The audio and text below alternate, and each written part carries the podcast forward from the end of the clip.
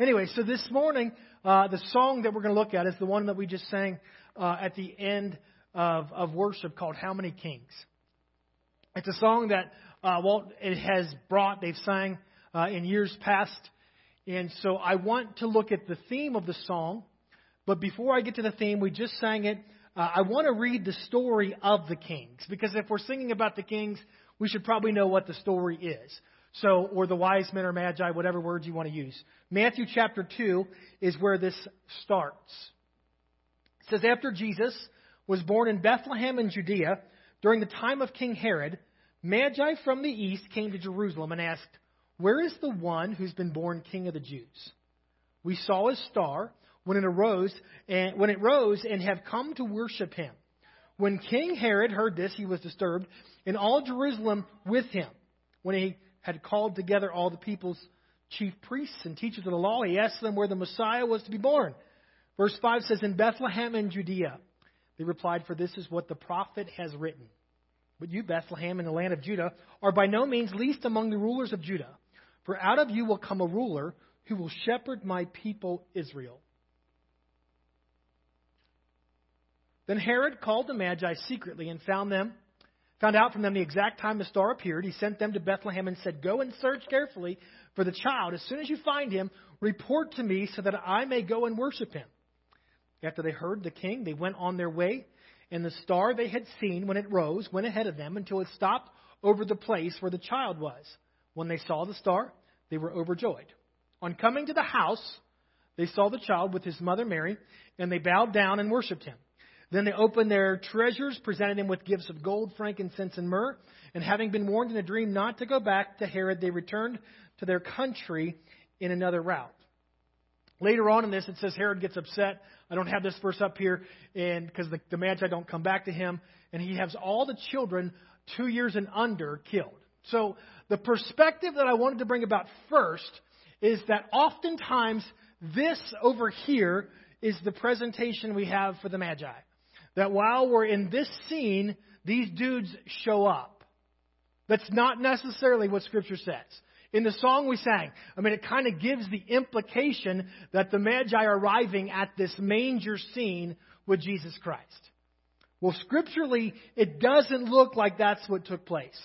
Because these Magi, they were from the east, and they heard about Jesus' birth, right? When the star arose, and then they had a travel. Now, they couldn't hop on a plane or get on a subway to go to, to Bethlehem to see the child that was born, the one that was born. They had a, they had to travel on foot this, this long distance. How long did it take?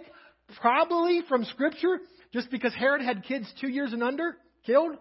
I'm guessing this is about two years later when they show up at the house where Mary and Joseph are. Scripturally, it says they showed up at a house not a manger, so that, that piece of it too. So, so this is all just kind of that, that piece of correction. Sometimes we sing things, sometimes we put these cool displays up.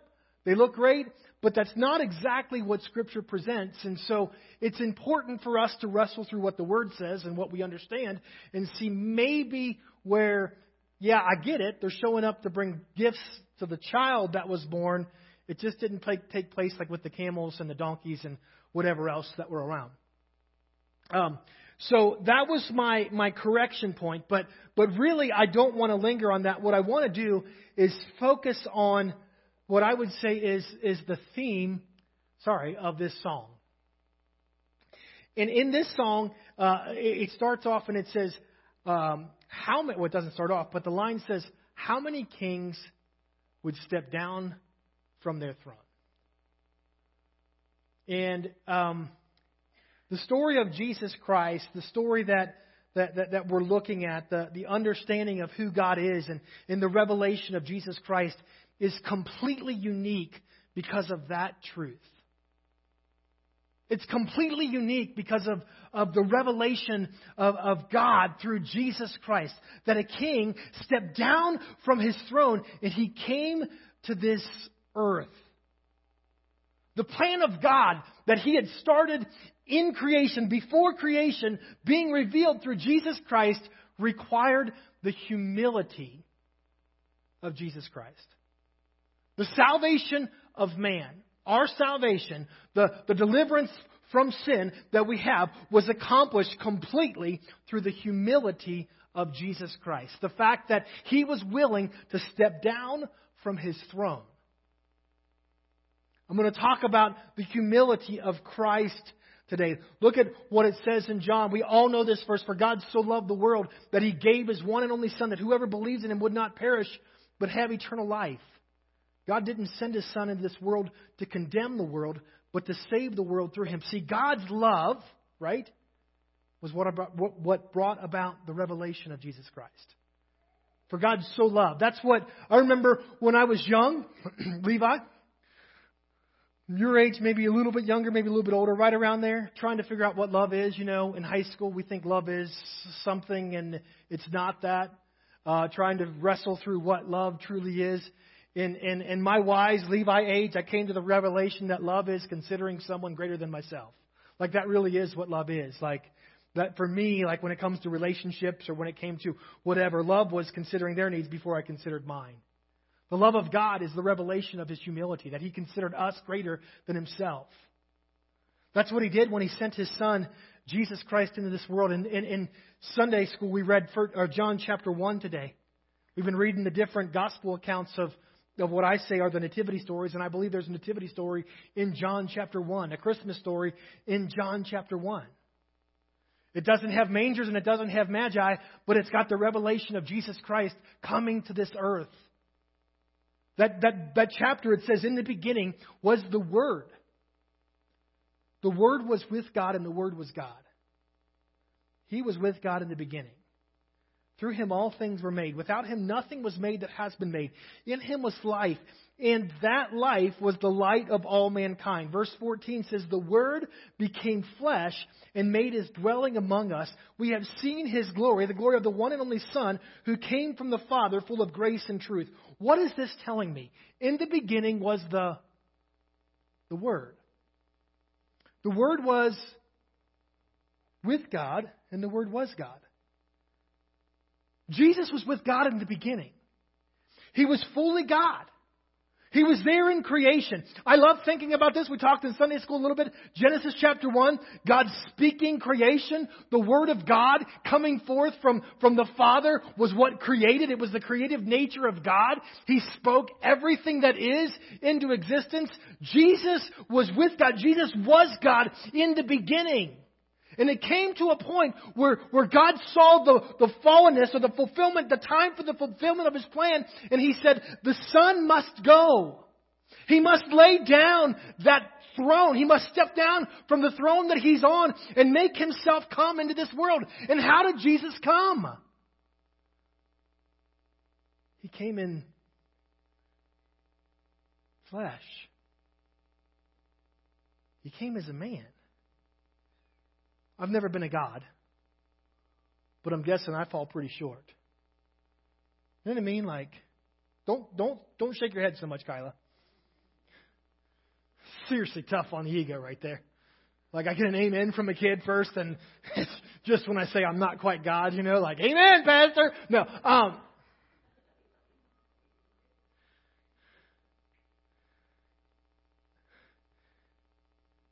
how many gods? Stripped away at all because of their love for man. Man who wasn't enough. Man who was below them. Man who was to serve them. No, the story is that God said, I need man. I want man. I want relationship with man. I want man to love me. And they can't get through this without this, this, this revelation of Jesus Christ, the glory of God that came when the Word became flesh and made his dwelling among us. Philippians chapter 2, I believe, just summarizes this song. I get it. Verse 5 says, In your relationships with one another, this is instruction from Paul to the church in Philippi, have the same mindset as Christ Jesus. Listen to verse 6. Sounds like what we sang. Who, being the very nature of God, did not consider equality with God something to be used for his own advantage. Rather, he made himself nothing by taking the very nature of a servant, being made in human likeness, and being found in appearance as a man. He humbled himself by becoming obedient to death, even death on a cross. How many kings are dying for their kingdom?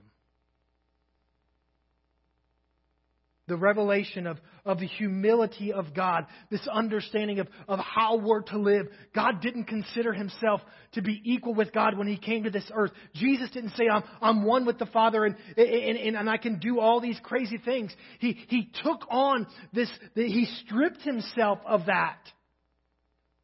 He made himself nothing.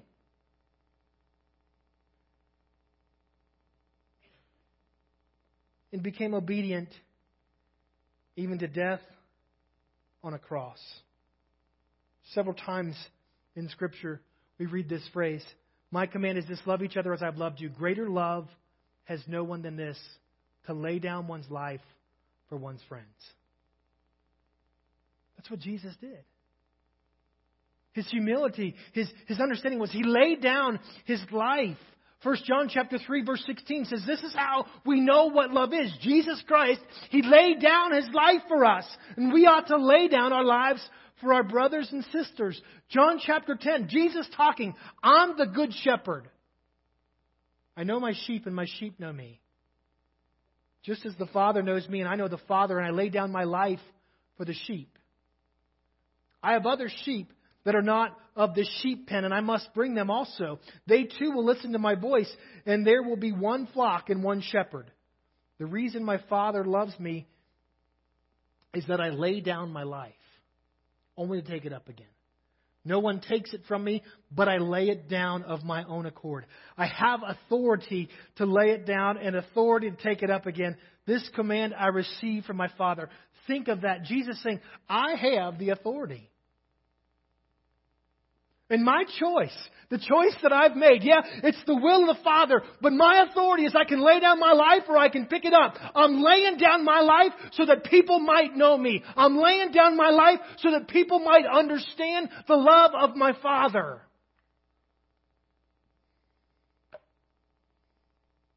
God demonstrates His love for us in this, that while we were still sinners, Christ died for us.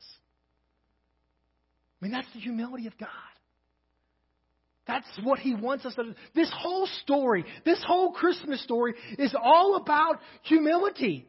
So Joseph went up from the town of Nazareth to Galilee and Judea to Bethlehem, the town of David, because he belonged to the house and line of David. He went there to register with Mary, who was pledged to be married to him and was expecting a child.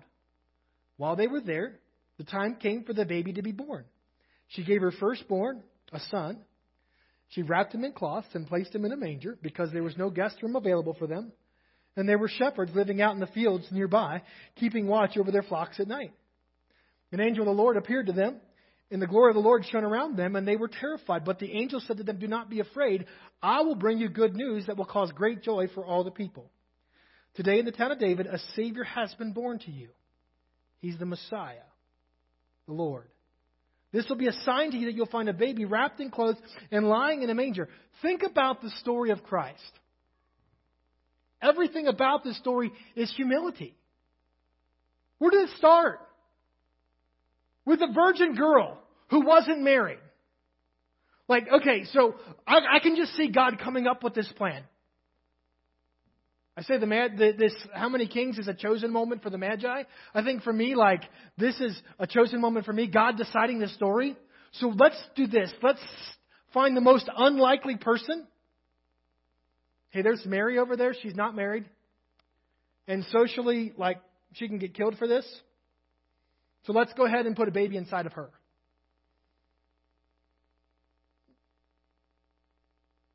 Why? and, and for the presentation of Jesus, like this whole delivery scene, I tell you what, let's have her husband make her travel probably 90 to 100 miles, nine months pregnant. Come on. Ladies, who was joyful at nine months? Come on, it's a pretty scene, right? And we get to where we're going, and Joseph forgot to get the Priceline reservation hooked up for us? And none of his family will let us come stay with him? So we find ourselves in a manger? Like where we, we, we shelter animals? Oh, this is a pretty scene. We have a child in the manger. We wrap him in clothes because there's so much dirt and dust around. Like, seriously, like. And who comes to see him? We talked about the kings. That's a cool story. Yeah, that sounds about right. Kings are coming to see him. No, who comes? Mike and Greg show up. What? I mean, the shepherds in their culture, they were like the low point. It was best just to keep them out in the flocks. That's why they were out there. They didn't want them in town. Like they just weren't they weren't they weren't high on the social economic stature. And the first people that come to see Jesus Christ was who? The shepherds. Like, why is, is this story clothed in a story that makes no sense? It's so foolish. It's so humble. Because everything about Jesus Christ is the revelation of his humility. It's the revelation of the love of God that is clothed in the humility of Christ. He did that all for me. The fun part that Tim sings that everybody else says, uh, yeah, go ahead. All for me, all for you. Like that's the why. Why did he choose to do all this? Why did he come? Why did he step down? Why did he, did he come into this earth? Why did he choose to die a death on a cross? Why did he let people humiliate him? Why did he let people speak down to him? For me. For you. He knew that, that this was the way in which we would understand. Look, his whole purpose in coming, the Son of Man did not come to be served, but to serve and give his life as a ransom for many. That's why he came. That was the whole point in him coming, was to reveal his humility. I mean, really, this is what was spoken about. Isaiah 51. Who has believed our message? And to whom has the arm of the Lord been revealed? This is the prophecy. Now, they missed this when they were studying. I say sometimes we were talking in Sunday school just about our understanding of God. Again, they had studied this, those who were ready for the, the Messiah to come. They all missed him because they overlooked this part. They were looking for the king that was coming on a horse that was going to like tear down all the kings, the emperors, whatever else. And they weren't expecting this little turd in a manger. I just called Jesus a turd in the manger. I repent for that. Someone pray for me today. Wow. Can we delete that from the video? Who's believed our message and whom has the arm of the Lord been revealed? He grew up before him like a tender shoot and like a root out of dry ground. Listen to how it describes Jesus, the one that's coming. He had no beauty or majesty to attract us to him. Nothing in his appearance that we should desire him. He was despised and rejected by mankind, a man of suffering and familiar with pain, like one from whom people hide their faces.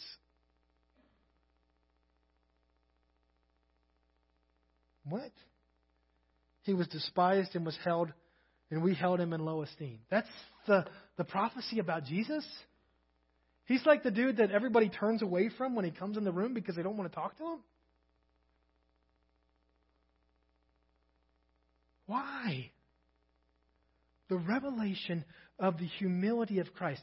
Jesus Christ, can you bring the kids in? You guys can come on in. I think they're coming. Can you get that thing I talked about? Jesus, at the end of his ministry, Justin, come here. He said, I, I want you to know. I need you to sit right here. Take your shoes off. I didn't want water in that. Is that cold water? Okay. I don't want cold water. Okay. I wouldn't want cold water on my feet. What did Jesus do with his disciples? He had this meal. He's talking about, hey, this whole plan is coming. This is the last time I'm going to eat with you. You might not understand all this. You might not know what's going on. And they're coming to the table, and I, I love this picture. I believe it's in the book of John, where it comes when they came to the table. Take your socks off because you don't want to get them wet. Fair enough. They all came into the room, and they knew that before they could eat, that someone had to wash their feet. Now, boys, feet. Did you take a shower this morning? Uh, last night. Uh huh. None of them wanted to do the job.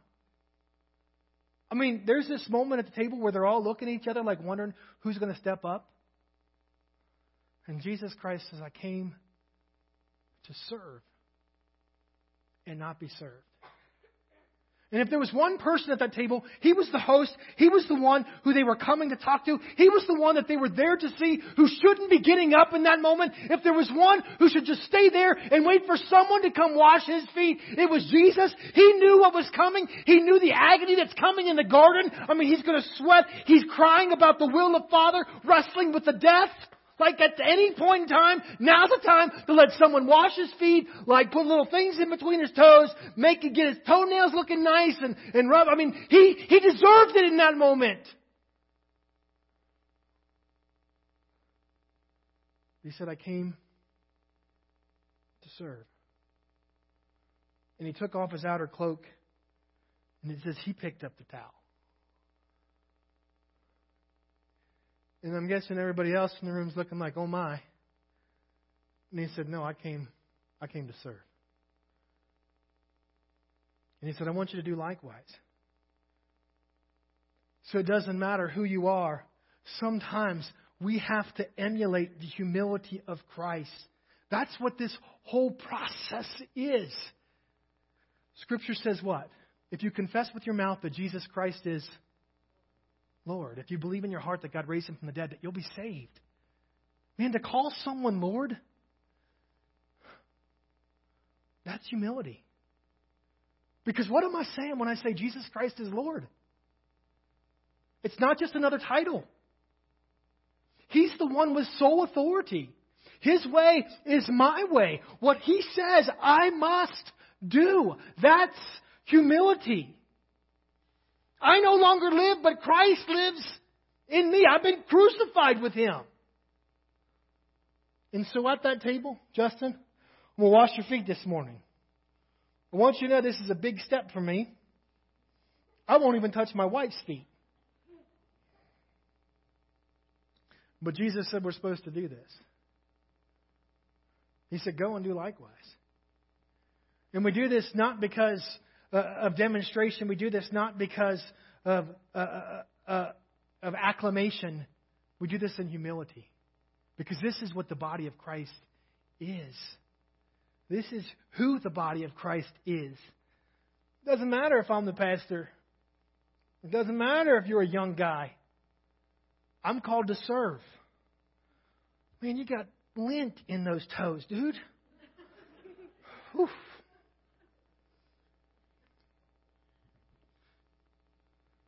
Lift that foot up. I got to get in there.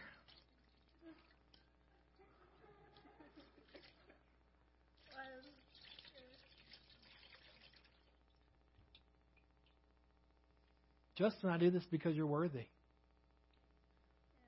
I do this because you're a child of God and that the Father loves you.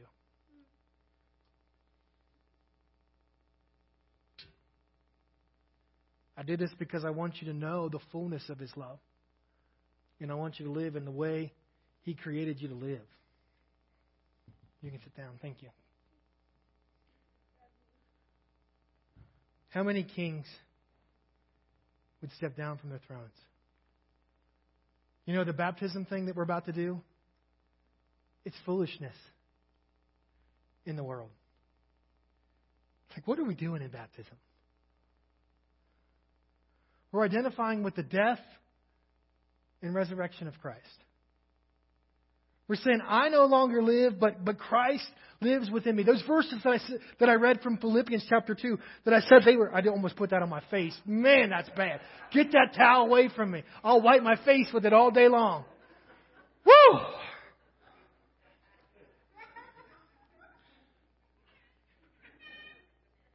The why.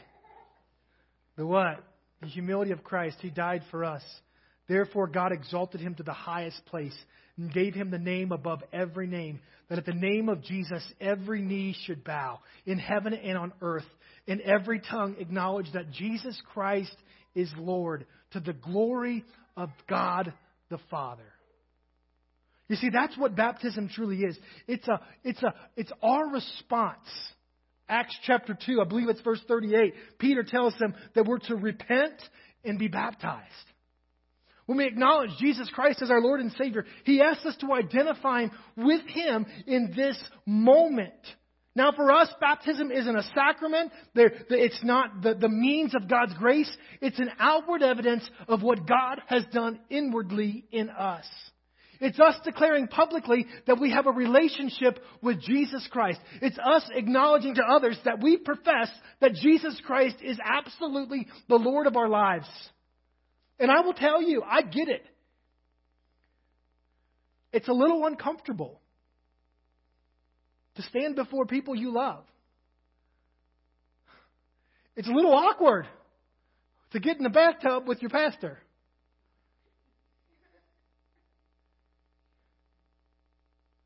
All for me. All for you. Jesus Christ demonstrated his humility to us. I'm a joint heir with Jesus Christ. I want my life to be a reflection of the humility of Christ. That's what baptism is an opportunity for us to do, to declare outwardly that Jesus Christ is Lord, that we're submitted to Him, that no matter what He asks us, no matter how He asks us, we're willing to do what He's asked us to do, to be who God has called us to be.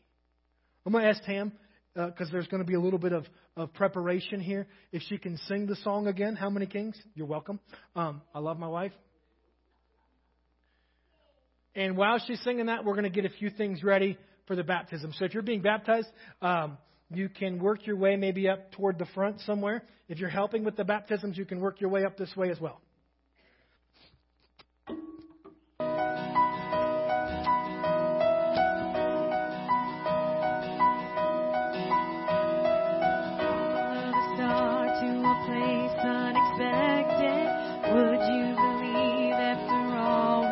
A child in a manger.